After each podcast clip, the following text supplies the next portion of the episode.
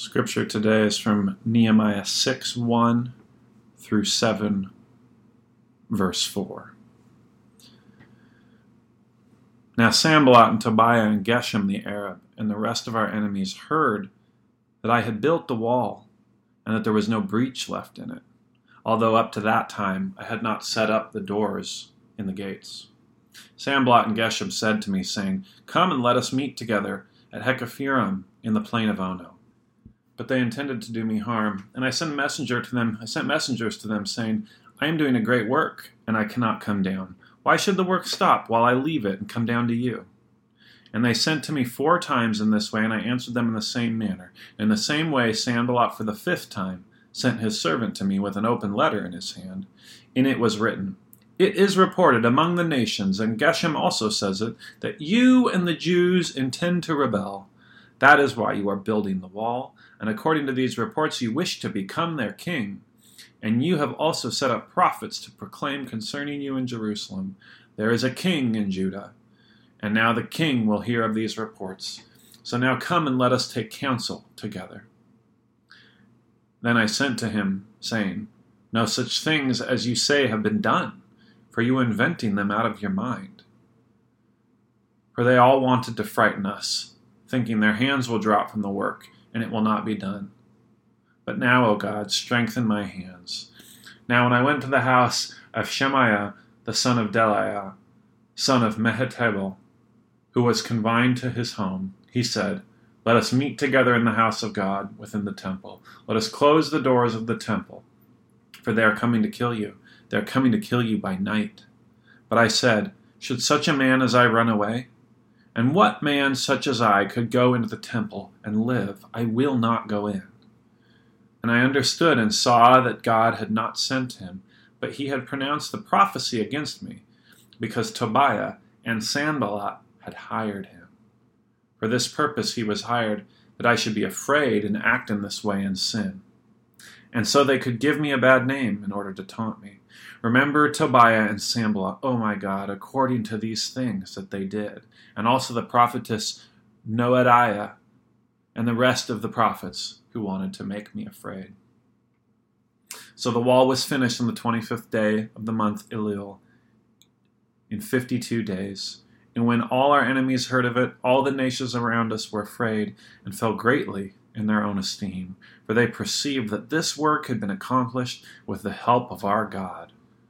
Moreover, in those days the nobles of Judah sent many letters to Tobiah, and Tobiah's letters came to them, for many in Judah were bound by oath to him, because he was the son in law of Shechaniah the son of Arah, and his son Jehohanan had taken the daughter of Meshullam, the son of Berechiah, as his wife. Also they spoke of his good deeds in my presence and reported my words to him. And Tobiah sent letters to make me afraid. Now, when the wall had been built, and I had set up the doors, and the gatekeepers, the singers, and the Levites had been appointed, I gave my brother Hanani and Hananiah the governor of the castle charge over Jerusalem, for he was a more faithful and God fearing man than many. And I said to them, Let not the gates of Jerusalem be opened until the sun is hot, and while they are still standing guard, let them shut and bar the doors. Appoint guards from among the inhabitants of Jerusalem, some at their guard posts, and some in front of their own homes. The city was wide and large, but the people within it were few, and no houses had been rebuilt. This is the word of the Lord. All right, you guys, we are back in this story. Uh, this, I, I love this story. This, okay, so we went last week. Some of you may have read this in the weekly. Uh, it, it just struck me. We went last week from courtroom drama, right? and now we are in like political thriller. We are in uh, we are in like The Fugitive, right? We're in like a John Grisham novel that's spun out of control, and we've got political intrigue, and we've got like we've got uh, sedition, we've got uh, priest that's been paid off by the enemy, we've got an insidious villain who's just going to stick with it to the end. This is such a powerful story. Uh, the way that the way that Nehemiah has played out. I don't know if you've noticed this, but chapter by chapter, here's the rhythm of the first seven chapters of Nehemiah. It goes building resistance, building resistance, building resistance. So you'll notice of the themes of the sermon, we've gone from what it means to build together, what it means to heed the word of God, what it means to do good work, and then we've gone to the enemy's voice, right? How does the enemy work? How does he think? What is he doing? Because both there is always an ever present God's work before us, and there is always an ever present the enemy seeking to tear it down. Those things are those things are constant in this life that we live. Today I, I, I jumped into this and I go, God, what is the word that you have for me for our people? What, is, what, what are you asking me to say? And I came up with this question. This, this to me was the key question, not only of this week, but this text. Why keep going, church? Why keep going? This week was exhausting, uh, emotionally exhausting, physically exhausting for me. Uh, I have a lightness of being today, but man, some of this week I had such a heavy heart. I felt it was a week of deflation. It was a week of defeat. It was like the wind had been taken out of me, right? That my feelings were kind of gone. I felt like I, it was like a fruitless plodding. All right. And there's some silver linings, right? Those stimulus checks came in, all these things happened, but it's like, in all of that, it just, it just reminded me of like the fragileness, right, of life. The fragileness of our own efforts. When we when we seek to rely on what it is we're doing how easily it is to be frustrated when we fail. Why keep going in the midst of personal failure? And th- god guys this is the word. God has not failed we, we are dealing with just personal failure all around us we're dealing with global quote failure, right? That's just kind of like this just tanking that's happening. And this week it just hit on a big level for me. And this this story tells us something extremely important. This is a story about resistance, but it's a story about perseverance and doing God's great work. God's great work. And God has not failed. Like Ron said when he prayed, God has a plan in all of these things. God has a plan in the minutia of your life. God has a plan in every detail. Everything is choreographed. And he will not and has not failed. In fact, he's already won. We're fighting a battle in which the enemy is grasping at straws. And so here, here's how it works. I want to walk us through, I want to keep things kind of simple today. I want to start with this the enemy, Tobiah is the enemy here, Geshem the Arab, uh, Sanballat, right? They are surrounding, if we remember, they're surrounding north, east, south, they're surrounding Jerusalem, right? And Jerusalem, if you recall in the last two chapters, Jerusalem went from building while they were guarding, like this level of just constant vigilance, right? Working through the night, like all hands on deck, just a constant awareness and that was all from people on the outside. They were looking out and they were saying, all of these people do not want our city to be rebuilt. They do not want the people of God to have a place. They do not want us to have a home. They do not want this temple with God's presence to be here. They don't want any of that.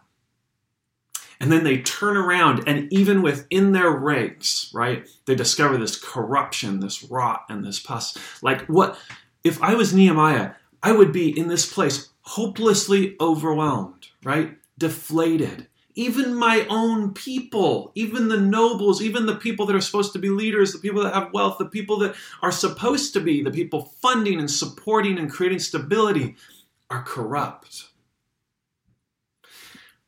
It would, it would seem as though Nehemiah should be hopelessly overwhelmed. And look at how he reacts. Look at the, the power of how he reacts in these three different assaults, right? There's three different assaults that happen here. There's three different tactics that the enemy is using here. And I, and I think that these are very relevant for us as we think about, as we go about our week, as we're listening to the, the attacks that come to us, both outside, both what are called overt attacks, and these covert attacks.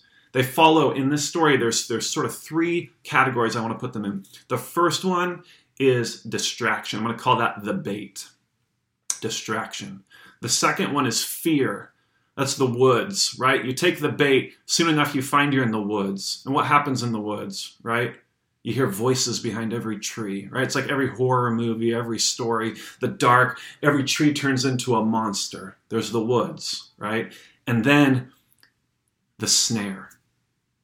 The enemy wants to get us to sin. So we're going to walk through the bait, the woods, and the snare. Distraction, fear, and getting us to sin. We're going to start with distraction. What happens in, in chapter 6? What happens in these first few verses, right? They basically come to him and they deliver a letter and they say, Nehemiah, we want you to come out from your city. We want to bait you out of your city. And we want you to come to us on the plain of Ono, probably some kind of neutral, hard to defend area, kind of an open plain, so it's somewhere where you could do diplomacy or have two leaders meet, right? Come out to the plain of Ono.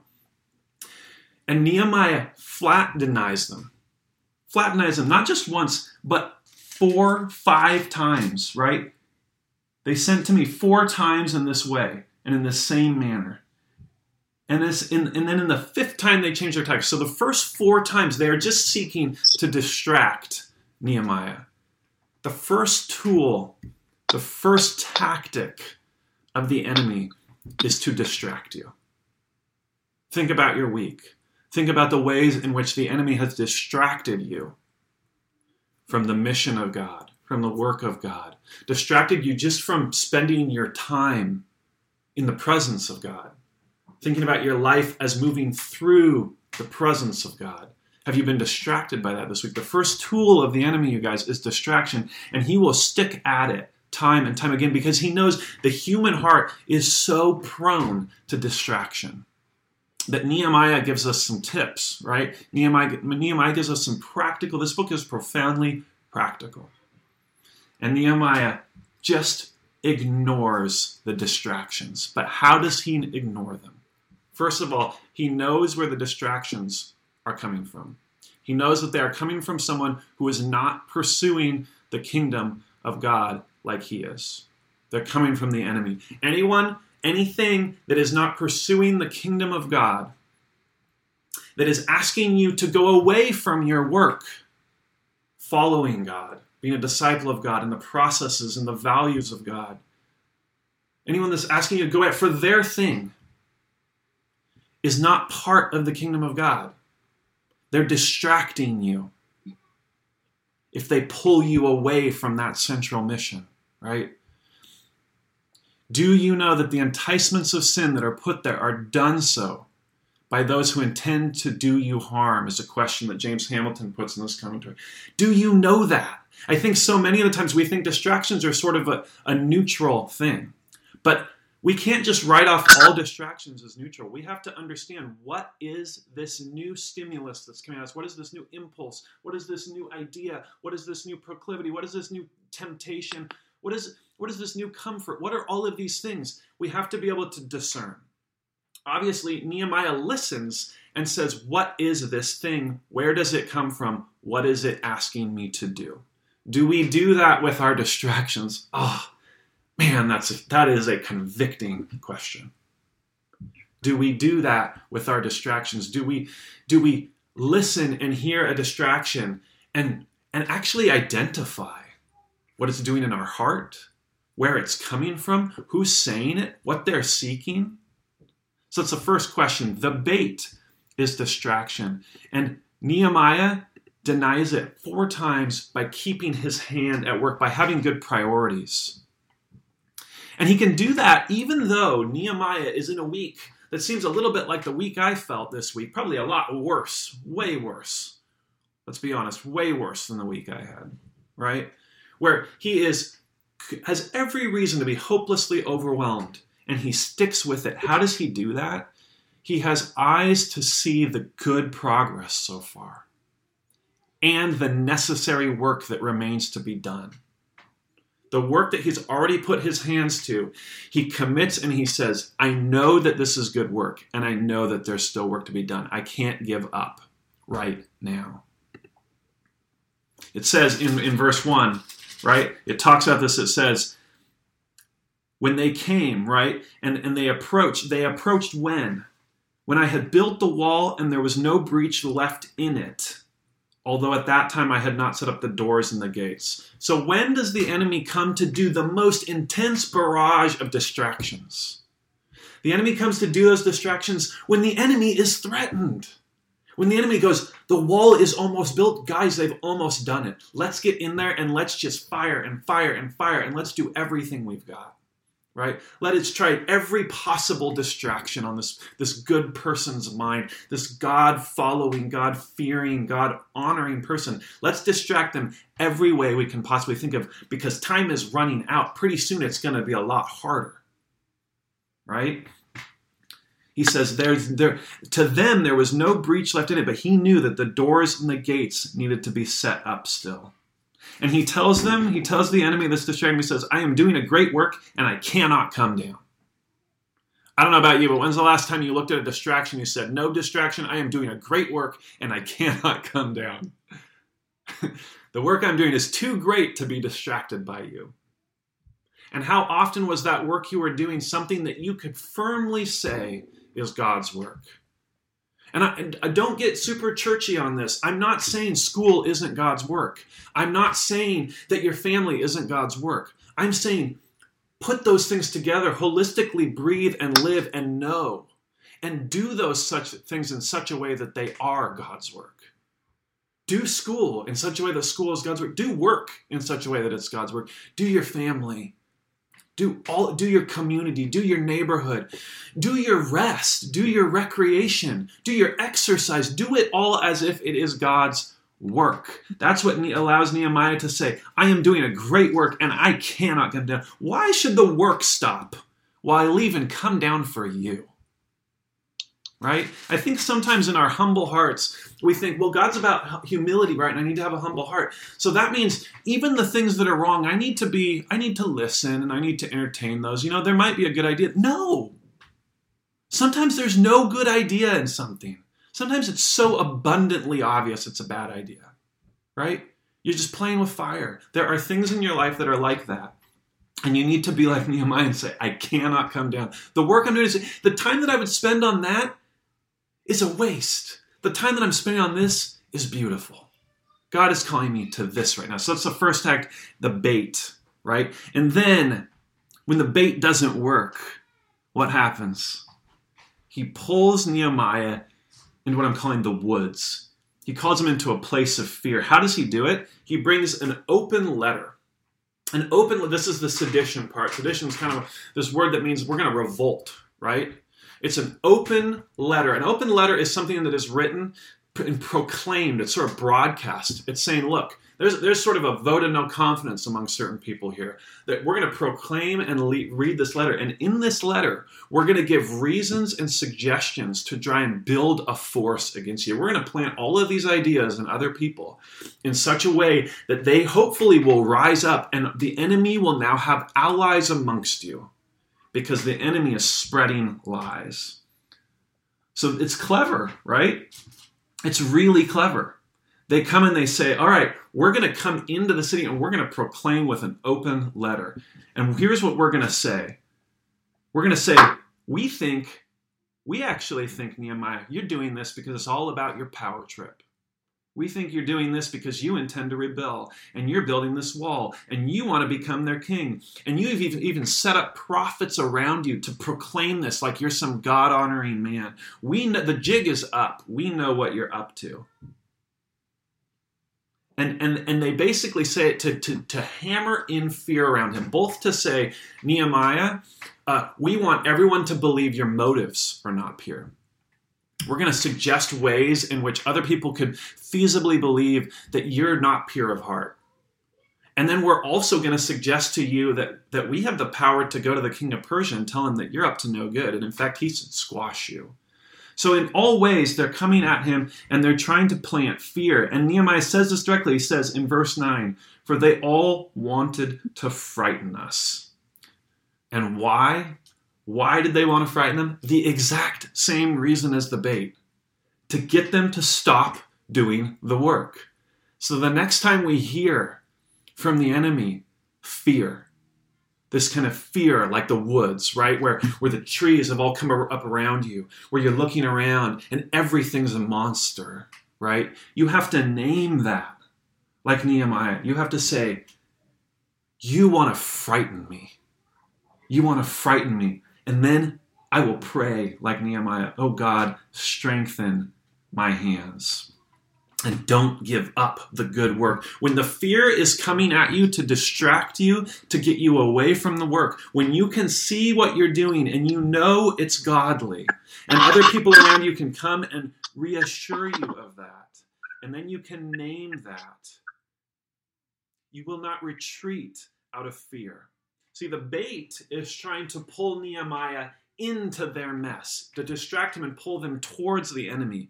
Then, when that doesn't work, the enemy comes up against Nehemiah. When he can't be distracted to just willfully walk into to sin and to entertaining and to wasting his time with petty, useless things, then it invades his life and starts to create fear. He can't get away from it then, it's trapped all around him. The only way for him to stop is to stand firm. But first, it tries one more thing. First, the enemy tries one more thing. It sets up the snare. The snare is probably one of the most insidious. Because once Nehemiah has been confronted with this fear, then even amongst his own people, one has been bought out. Right? Verse 10 it says, Now when I went into the house of Shemaiah, the son of Delaiah, son of Mehetabel, who was confined to his home, he said, Let us meet together in the house of God within the temple. Let us close the doors of the temple, for they are coming to kill you. They are coming to kill you by night. This is this is likely a priest. This is likely a man of God who had who had just said, Hey Nehemiah, I, I want to talk to you. As one of his citizens, right? So Nehemiah doesn't know what's up. He goes to his home, probably in, in sort of a private time, right? I could imagine this being at night. And he says, he says, meet, meet with me. Come and meet with me. Sit down with me and at using his priestly powers and his prophetic churchy know-how and all of his God talking language, he tries to convince Nehemiah to do something that is completely unbiblical. A man under the auspices of being somebody you could trust. Still, Nehemiah must discern, even within his own ranks, even with his the, the city of God, we're calling it, right? Within his church, within his people. He has to have discernment. And he says, No, you know how we can't do that? I've read the Pentateuch, I've read Numbers. You can't go in there. Not just anybody can go in the temple. Duh. Like, I'll die in the presence of God. That's not allowed. God has been firm about that. He has a command that I cannot do that.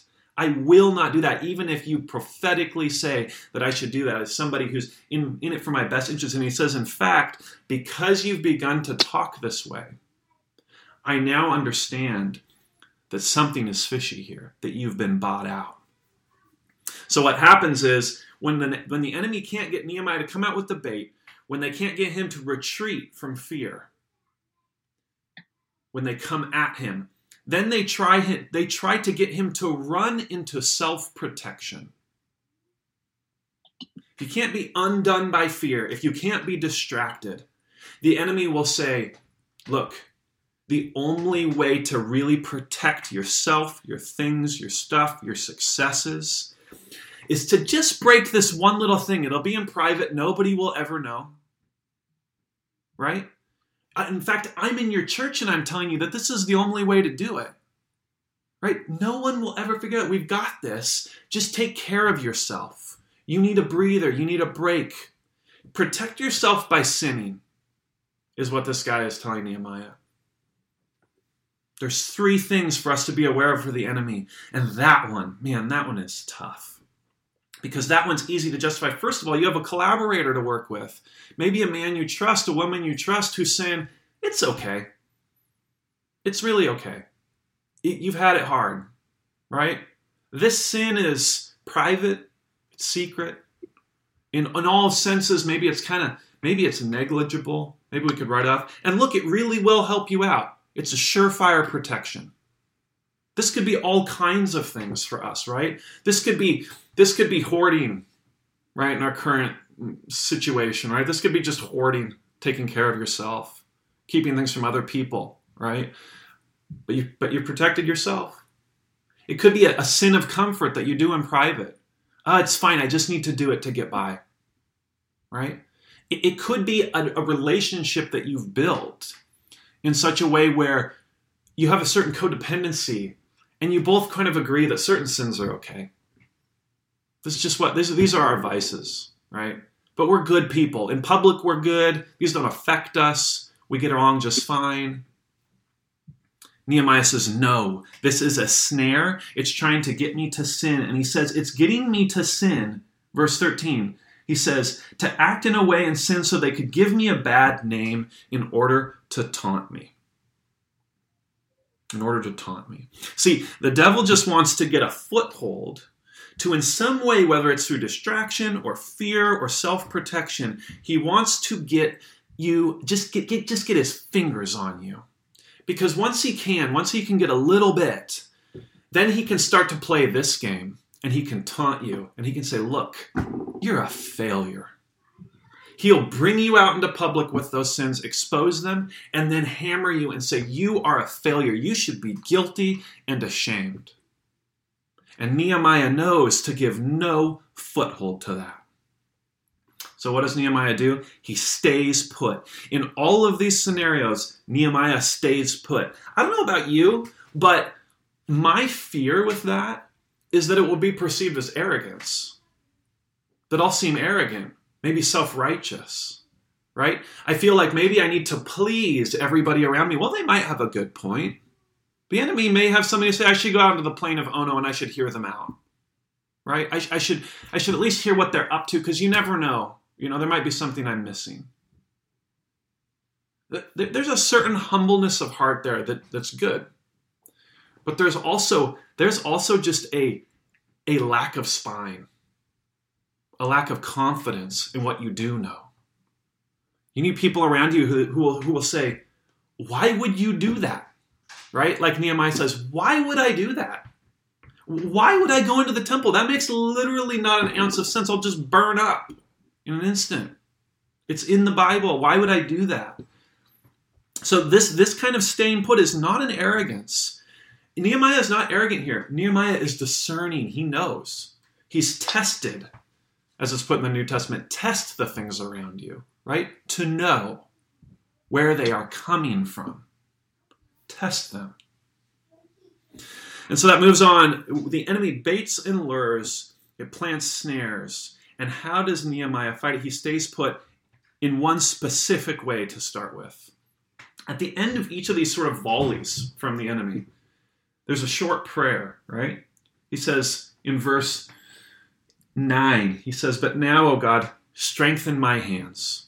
So, amidst overwhelm, amidst an open letter, amidst people just proclaiming that he's a phony, he sticks with it quietly, humbly stays on that wall building. You could see Nehemiah kind of lonely up there on the wall building as these people have gathered around him to suggest all these lies. And rather than step up in pride and puff himself up and defend himself, which would be the natural inclination, right? Of, of somebody with enough ego and enough wherewithal to build, to take this whole thing on in the first place, you think Nehemiah would stand up and puff up and say, you know, like just rage out at them and tell them to get out of there. He's humble. And he, he just he, he says just the basic, most simple truth, right? He says, These are inventions of their own mind, you guys. And then he gets he gets back to work. He prays, strengthen my hands. So Nehemiah, not for one instant, has thought that anything he's doing is coming from his own strength. He's asking God to strengthen his hands. And then, secondly, after this whole snare incident in the temple, this entrapment, he says, Oh God, according to these things that they did, and also the prophetess Noadiah, there had probably been other temptations, is what this is saying, other people who had brought him in, and the rest of the prophets who wanted to make me afraid. Remember Tobiah, and Sanballat. He's saying, Remember them. He's saying, I am angry. I'm angry right now. It is not unrighteous to be angry against the enemy. But in his anger, he does not sin. In his anger, he says, God, remember them and do with them as you will, God. Remember them. So the first thing he does when he stays put is he prays. He prays for his own strength, he prays as an outlet for his anger, so that he will not sin. Part of staying put for Nehemiah is not sinning. Sometimes the best we can do when the enemy comes at us is shut up and not sin. I, I don't know if any of you are out there like that. If you're a little bit impulsive, if you find yourself in a place where uh, you just get yourself in trouble by spouting your own mouth off, perhaps the best thing to do is just be quiet and don't sin. Maybe even get a prayer out if you can, right? This is this is how Nehemiah is guiding us. How can Nehemiah have this kind of resolve? So it's one thing for me to just right right now you would say, John, I'm just kind of giving you're just kind of giving me a how-to. I mean, these are nice, these are practical points, these help me. I understand how the enemy works, I can be on guard for these things. But where do I get the resolve? You said you said Nehemiah prays to God to strengthen. Where is he getting this resolve? How is he persisting? He knows that he has been given God's great work. God's great work. Nehemiah is not doing his work. Nehemiah has every reason, there, there's every reason to believe in this story that Nehemiah could just be doing Nehemiah's work. Pet project. A, a, a thing that he knows, man, this is going to look so good when I get this wall done. Man, I am going to be a rock star when I get this done. This is like my calling card. Look at Nehemiah and look what Nehemiah did. No, you have to read the whole story and see the context of this. There's look where Nehemiah came from. Hamilton in this commentary puts it this way. He says Nehemiah was doing a great work, yet compare what Nehemiah was doing in Jerusalem to the work he had been doing back in Persia, where he was cupbearer to the king, the king of the known world.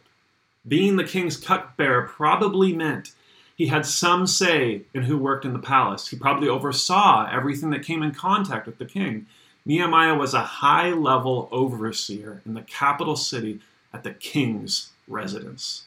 The king had to trust him. He probably had the king's ear. Nehemiah left all of that to go work on this broken down rubble of a place on the outskirts of the empire, where he was at work rebuilding this wall with maybe 3,000 Jews living at the city at this point. The walls were broken down, the enemies threatened from the outside, and he said, I am doing a great work.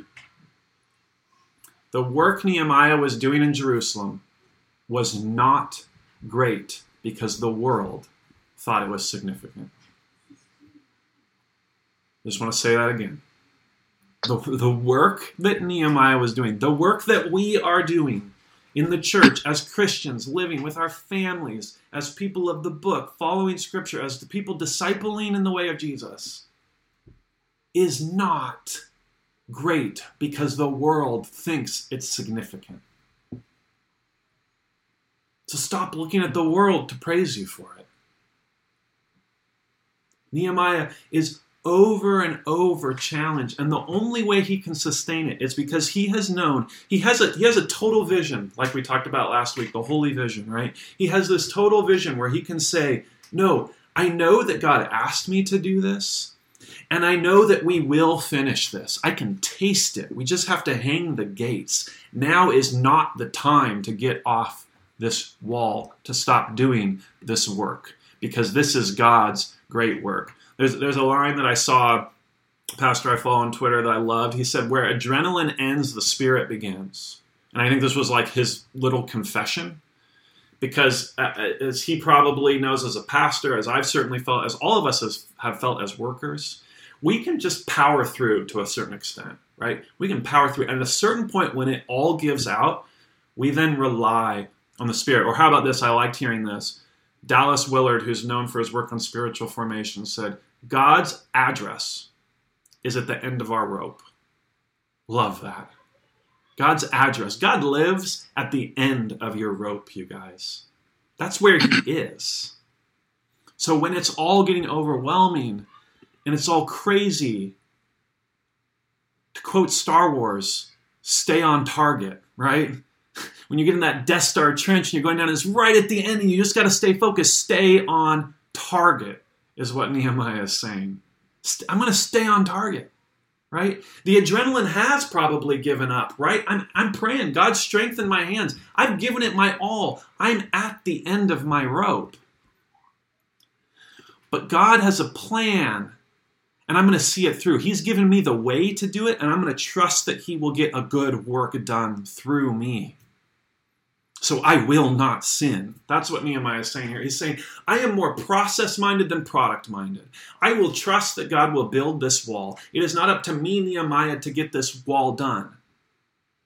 But because I am process minded, I will not sin in a way that takes me away from a good work when we are so close to being done, and it would serve every purpose for you as the enemy to have me stop right now. It would serve every purpose for you to deflate me and dissuade me from the good work I'm doing, so I will not do that thing. Right?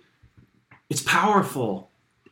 It can be hard for us to do that. But Nehemiah is not doing it because Nehemiah has such a such a strong resolve and a great ego, although he probably does have those two powerful things in him. He has natural leadership skills. But he's saying, No, God, strengthen me. Your work is greater. He has a bold and stubborn confidence.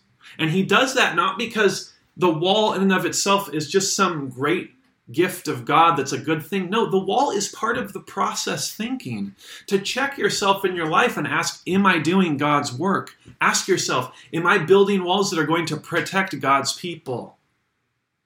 Am I creating a space where God's people will flourish? Am I serving others above myself for the goodness of God in my life? Am I doing that in my workplace? Am I building up to protect God's people? Am I calling people into the city walls? Am, am I asking for people? Am I, am, I, am I presenting Christ in such a way, Jesus in such a way, that he's winsome? In all ways, am I building a stable, am I standing on a stable rock, and am I proclaiming a good God? And am I fostering and laboring? As Heather was singing, our labors are not in vain. So your job may not be to build a wall, right? But your job is done in a dedication to God's name and his promises and his people. So in your life, you can check right now. You can say, What am I doing in my life? I sent out this week in the weekly a habit check thing. I loved it because it's so simple. It was like a plus and minus on your habits. What in my habits are dedicated to God's name, to God's promise, and to God's people?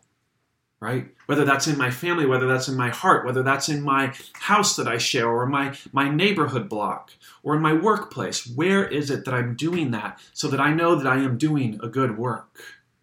Because God says, if you're doing a good work, I am with you. So you can be starting with our two frequent failures for us as Christians, just quick applications, two really frequent failures that we make. One is we just never start God's work in the first place.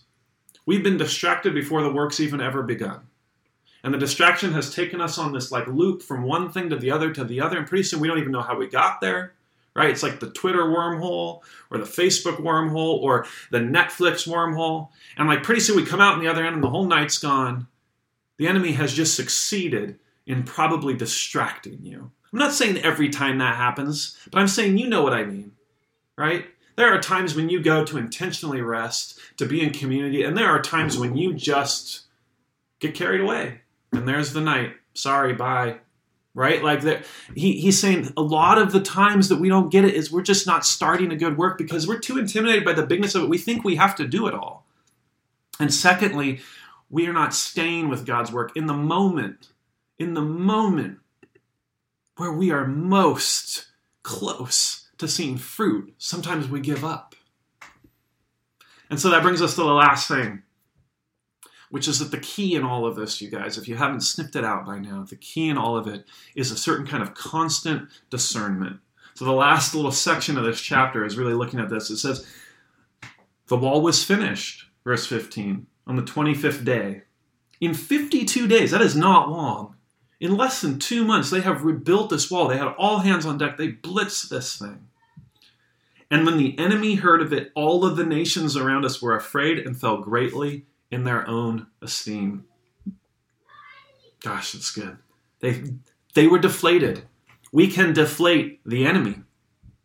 We can deflate Satan and all of his power. We can deflate the temptations. We can deflate all of that with these milestones, with the good work being done, with sticking to the process, with staying on target. And they perceived that this work had been accomplished with the help of our God. And they perceived it because it was true. They perceived it because there was no way for this wall to be built that quickly without God being at work in these people in some way. But then get this, right? Tobiah crouches at the door. 1 Peter 5 8 says, Be sober minded, be watchful. Your adversary, the devil, prowls around like a roaring lion seeking someone to devour. Or Genesis 4 6, right? Cain has just slaughtered Abel in his anger. And God says, The enemy is crouching at the door, crouching and waiting for you, but you must master it. Sin is crouching for you in your anger, but you, Cain, must master it. I mean, God's actually giving Cain a lot of grace right there. He's saying, Cain, don't you see? You're about to sin in your anger. You must master that.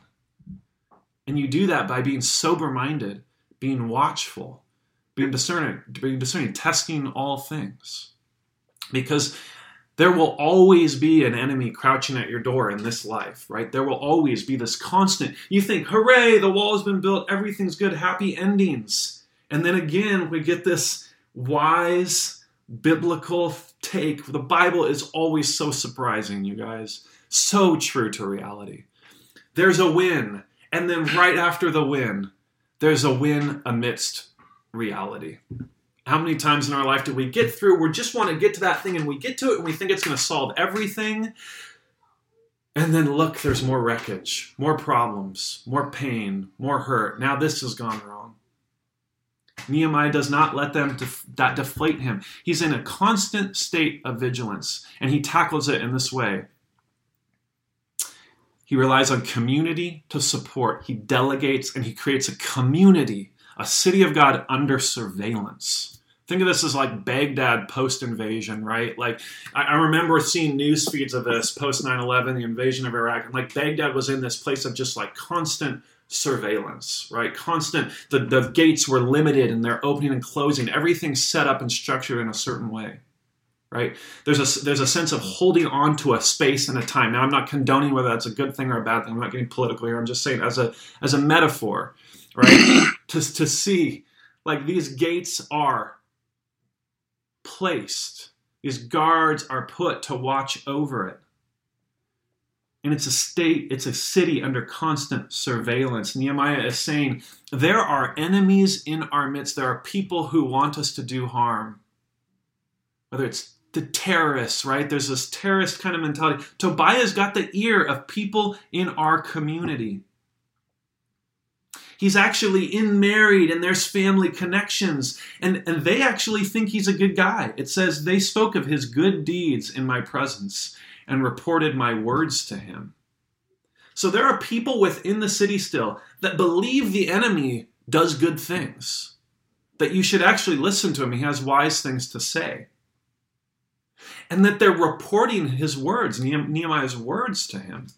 So there are people that are totally in the pocket still, in the church, in the city, in this space, in Christian communities, right? that are listening full on to the enemy still. And so Nehemiah is saying the work is not done. He's saying the enemy is crouching, and we need to have a city that's under constant surveillance. How am I going to do that? I'm going to delegate. So he gives his brother Hananiah and Hananiah, the governor of the city, and they gives them charge, and they set up guards, and they open the gates after dawn. They open them late. They close them early. And they have guards appointed among the inhabitants of Jerusalem all over the place, everywhere. So what he's saying, this is a two-level thing. This is, I think, an internal metaphor as well as an external one. Our lives ought to be set up in such a way that there are checkpoints. that we have to go through checkpoints to check, to discern, whether that's in your own life, setting up checkpoints, or whether it's accountability partners, or people you tell everything to, people you know you must confess to to keep that relationship, that friendship. You do something sinful, you know you must come to them or you won't be able to come to them because that's what it means to be a friend. Areas in your life where you you have maybe alarms or blocks or things that that, that help you keep good habits. Whatever you need to do, the most draconian of measures that you need to do so that you will not sin, God is cool with that. He wants that. right? Not because he wants you to be miserable, because he doesn't want you to sin. He has, he has a he wants a vigilant shepherd's eye over his people.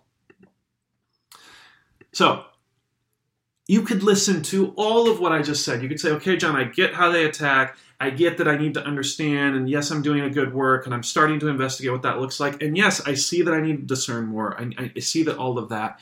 And you would be in a place where you would be completely getting the wrong message right now. Because in all of that, you would say, I need to be stronger. I need to work harder. I, I need to better sense the enemy. I need to have better defenses, better structures, better systems. That's half of it. The discernment comes from knowledge and understanding and from practice. So those things are all true. How did Nehemiah knew? know that it was bad to go into the temple? He knew scripture. Nehemiah wasn't a priest among the people of Israel. He was a Persian Israelite born Persian working for the king. Most of his work and time was spent in that milieu and doing those things, right? He probably wasn't thinking all the time in his life and having people around him saying you shouldn't go into the temple. He knew it because he was reading the word. It saturated him. So that's that's half of it. But this kind of self righteousness will actually cloud all of your discernment. You will not be able to discern if you miss the heart right? We are asked to have a contrite and humble heart, a lowly state of being, a lowly attitude, to be growing in peace and strength and hope in what? In Jesus, not in ourselves. Right? This week taught me one thing. I stepped into working on this this week and I said, God, I have one of these feelings right now that I am not even worthy to do this. I, I have that feeling over me. And I heard God say, I, I heard this from the Word, reading this. John, that's where I want you. I want you in a place where you say, I can't do this on my own. I fail at this all the time. I don't want you to beat yourself up. I want you to sit there and I want you to see that that's why you need me. That that's why that's why I'm here guiding you. It was never about you being able to figure this out and make this happen on your own. It was never about you being more moral and more perfect and more self righteous so that you could get into heaven or save other people or take care of people or any of those seemingly good things. It's about you getting that you're working with me and I'm doing all of it with you. I'm strengthening you. I'm getting the wall built. And I'm asking you to just keep on keeping on, right? with a humble heart so that failures are smaller, so that successes don't puff us up, so that true things will be true and false things will ring false. If we don't have this kind of humble, contrite spirit, then we will have a twisted sense of right and wrong. We will have a twisted sense of what is good and what is bad. Pride is your weakness against the enemy. When you think you have all of the answers and that you are accomplishing and if somebody else gets in your way, it's all going down, you're proud. But if, like Nehemiah, you can say, No, I need to stick with this. I can see you're the enemy. God is doing a great work here, and He needs me to help Him on it. That's, a totally different attitude. Nehemiah's weakness becomes his strength. He's saying, I'm, I'm, I'm in obedience. It's weakness. I don't get to call the shots around here. Remember the previous chapter? He said, I just read my contract. It looks like I can't do all of these things, so I'm not going to do any of them, even though they would benefit me, even though I would be stronger and more powerful and more able with them. I'm going to throw my own finances at this because God has asked me to obey Him. So sometimes the obedience that we're in and building the wall is going to look like small, humble, obedience. We're going to feel so useless, you guys. We're going to feel so stupid sometimes, so put in our place, because pride is being killed in us so that we would have a certain kind of weakness that would become our strength, a reliance on God, on Jesus, who, who knows that because of all of the things we're trying to do in our moralism and our goodness, we are condemning ourselves further because we're just kidding ourselves. that we can cleanse our own sin. It's just, we're just joking our whole life away if we think that. He says, look around you. Look at, look at your week. Just look at today. Look at this morning. Right? See where you have fallen so short and, and just need me. Love that I'm here with you. I'm here with you. I just want you to lean on my shoulder. You don't need more, you have enough.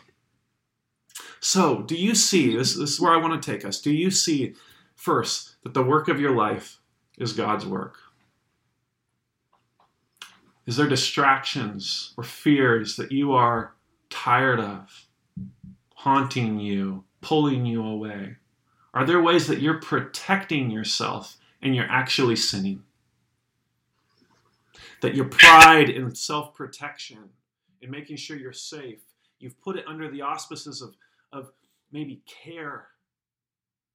But actually, if you get down to the root of it, you can see no, I'm just scared. I'm not ready to rely on God. Name those things. See that they're coming from the enemy. See that they're, they're meant to distract you from your work. And if you see that your life is being more and more on track, be encouraged that the lures, that those areas that you've identified as baits and snares, are a good sign. Persevere. Don't get so deflated in constantly having to fight the battle. It's a, the sign that you can see a lure or bait or fear for what it is is a sign that you are on the right path. You would have you wouldn't call those things bad things if you weren't on a good path. So be encouraged by that. And know and ask yourself, do the, do I see the things that I am doing in my life as my life as a total whole entity? Am I about God's great work? And am I letting Him do it and partnering with Him in that? And then know this, know this, and take so much comfort in this that you can safely pray, Remember me, God, strengthen my hands, and remember them, God, according to the things that they did. That you don't have to, in your anger, sin against other people. You don't have to puff up in your righteousness and exact justice because Jesus could have exacted every bit of justice on you. God could have brought his wrath down on you, and instead, he brought his son to take away all of that, even for the deeds you did just yesterday. And he said, I call you a son and a daughter. I call you one of mine, and I love you. So go and love. Make others bigger than yourself. Make their things better than your things because you have nothing to prove anymore. Jesus has won. The enemy, everything he's doing is in his death throes as he's going down. See that for what it is and ignore him. Those things need to go. Because it's like it's like this. The only way that we can truly stick it through with those things is to know that Jesus does not intend for this to be everything. He's loved and He's saved us for something better. There, there is a great work that we are doing. There is a goodness being worked out, right? God works all things out for the good of those who love Him because He's bringing a new heaven and a new earth. He's bringing a place where there isn't that kind of pain. Heather, when you were singing, there was, I think it was Your Labor is Not in Vain, there was talking about just the goodness that is coming. I think we lose sight in our vision of what is. We lose sight and we say, this is all there is. Right? And we get baited and we get lured into thinking we just need to protect ourselves. We need to sin and just make the best of this life because this is all there is. That is self protection. Instead, we have total vision where we can say, There is a new earth and a new heaven coming, and they are good. And everything that I'm doing now is for a greater purpose. And I am not bringing that.